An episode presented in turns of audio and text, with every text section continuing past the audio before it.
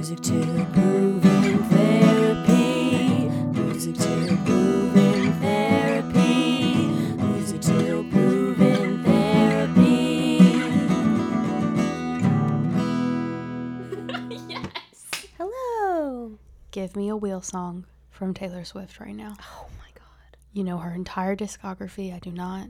Um, You got this. should have said no is not necessarily wheels, but in the music video, she wrecks his truck. I knew you were gonna be able to do it. This I'm gonna now think before we start wheel episodes. I'm gonna have a tactic. I'm gonna be like, what am I gonna ask Danielle? Very specific yet broad question oh, that will elicit a wheel song. I think I'm trying to think of those lyrics. Should have said no. Should have gone home. Do the song. Should have. Twice, No. but it's original album.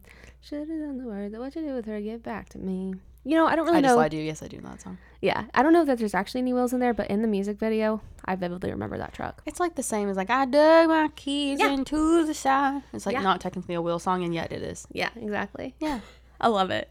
Happy Wheel Day, guys. Hello. Okay, so last wheel we talked very simply about like what I did with like three to six year olds and like how I approach the sessions. So Margie is going to talk about how she approaches sessions with The little littles. so like littles. bigger than a little little, but smaller than a big little. so by that I mean we're looking at like, and we're in the nitty gritty when we're looking at this young, but like an eight month old to like a 12 month old, or like a 12 month old to like a 24 month old, which is like a two year old. I have a lot of patients right now that are in that like 16 to 18 month range. So they're like progressing beyond one year old milestones, but aren't quite to two year old milestones. And so, thinking about kids, specifically looking at an intensive care unit um, with our patients that might be awaiting surgery or that are not on a lot of sedation so they can be interactive, I do a lot of developmental play. So, a session with um, a little 14 to 18 month old baby looks like a lot of things, but often I walk in with some manipulative. So that would be like a couple shakers and a rain stick. And I often like to bring either a rain stick or an ocean drum, depending on their age and their mobility, because an ocean drum can be easier to hold than a rain stick. And the pouring motion happens. Um, a little bit after this stage in development. And some some kiddos will be great at pouring stuff out and others won't. So the rain stick can be hard for some kids and the ocean drum can be easier. But often I walk in and I will just do a simple hello song. Sadly, for a lot of my kids this age, I see them quite frequently because there's not parents at bedside. And so, if there were parents at bedside, I of course talk to family and invite them to the bedside to interact with us, to be part of the session. If I can, if they are present, then I have them hold baby um, or sit on the ground with baby on their playmat so that we can you know, have a little bit more of a normalizing session than just in our crib, in our like hospital bed. So I start with a hello song most of the time. Um, I bring in my rain stick and my shakers, and I sing a very simple hello song that goes, Hi, hi, hello, hi, hello, it's music time with patient's name. And we'll go through and we'll sing hi, hello, and I will basically move through a couple different types of stimulus. So I'll start with just singing, and then I'll start doing a little bit of touch to see if we're open to touch, depending how awake or how sleepy we are, will depend on the volume and the speed of which I sing the song. Um, but often I'll just start moving um, kind of top down, inside out, uh, touching the baby. So I'll like pet their head, and then I'll play with their arms a little bit just to see if they'll interact with me, if they'll grasp my hands or move their face towards me. Um, so after that, it kind of just depends on what the baby engages in. I'll move through a few different pre-academic, like cute little developmental songs. We all know Wheels on the Bus, the ABCs, Old MacDonald. Good. All of these things that elicit the um, patient's attention, that their eyes follow you, that they're watching your mouth to help with that speech development. But also, I'm encouraging them to play their instruments to the song. We all know shake, shake, shake your shaker now, shake, shake, I didn't know that one. shake your shaker now, shake. You don't know that song? No. I don't even know what song that is. You said we all know it, and I didn't know it. Did I make it up? I don't know. Well, there's this song I sing that goes shake, shake, shake your shaker now, shake, shake, shake your shaker now, shake, shake, shake it now. We can shake it now, blah, blah, whatever. And so I switch through a lot of different movements um, and responses. And so if the baby is exploring the instrument, then I will literally sing about them exploring the instrument. I'll be like, turn, turn, turn the shaker now. And I'll just be narrating their experience, helping expose them to that language and provide them socialization because they don't have family at bedside. Um, so after we do some of our fun, cute little instrument play, sometimes we'll do different finger play songs, like again the wheels on the bus or the itsy bitsy spider, um, to really help them. I learned the creepiest song. Daddy finger, daddy Yes! finger, where are you? I want to know. I want to know who told you that song because there's this patient that I have. That's the only song they want, really? but I haven't seen him in a while, and they were on Hemonc. no, no. I, that just so Amy loves like pediatric rep starter kit. I'm pretty sure Daddy Finger is on there. I have this one patient who I see them and they're like, and I'm like, Daddy finger. it's all they want, and I did not know it before knowing them. Yeah, it's I, it's know it. creepy to me. Where are you? Here I am. Here I am. How do you do?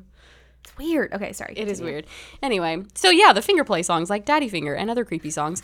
Um, and yeah, we just progress through our different instruments. I often will help them to sit up if they've been laying down for a long time. For the patient I was working on today, we don't have a lot of core stability, and so I was just helping them to sit up with sitting support. So I just had my hands around their hips and on their back so they could sit up, and then I would slowly lessen the support so that they could stabilize themselves Guitar or no guitar? no guitar. Okay. If there's family in the room, I typically do bring a guitar in because I know I'm going to have more than my two hands. But if it's just me and baby is awake and interactive or like in an almost awake state, I don't bring my guitar in. It's crazy like how similar but different we are because I don't like I haven't walked into a room without a guitar in so long.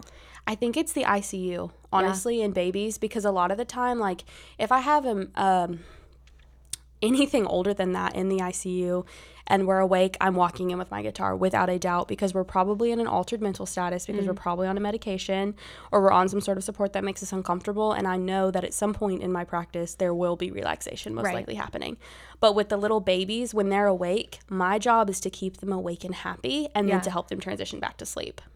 Yeah, that's great. Yeah. Why? So I, I, we don't mean to go all like therapeutic on wheels or anything, but why don't you think that's enough? Because Morgan, we mentioned it last week. Morgan's like, I need, I need like more, like more creative interventions, blah blah blah. But like what you just described is perfectly meeting those goals. It's just funny because I never speak out my sessions. I don't know if you guys do this, but like I'm doing the dang thing. I'm having this cute little session. This baby today, just a side story.